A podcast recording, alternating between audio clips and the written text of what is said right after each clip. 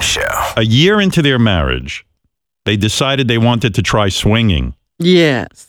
Uh, here, Caitlin, uh, Brent's wife, Mrs. Brent, describes her fantasy swinging scenario. What's the fantasy scenario? So I think there's a uh, there's a few. I love hooking up with women. I think that would, you know, me and him and another woman would be fine, or him me watching me and another woman.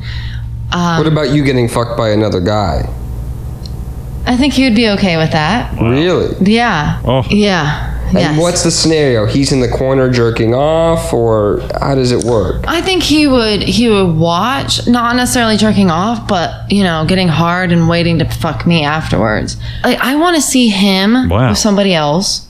And as crazy as that sounds, jealousy can be such a turn on. The Howard Stern Show.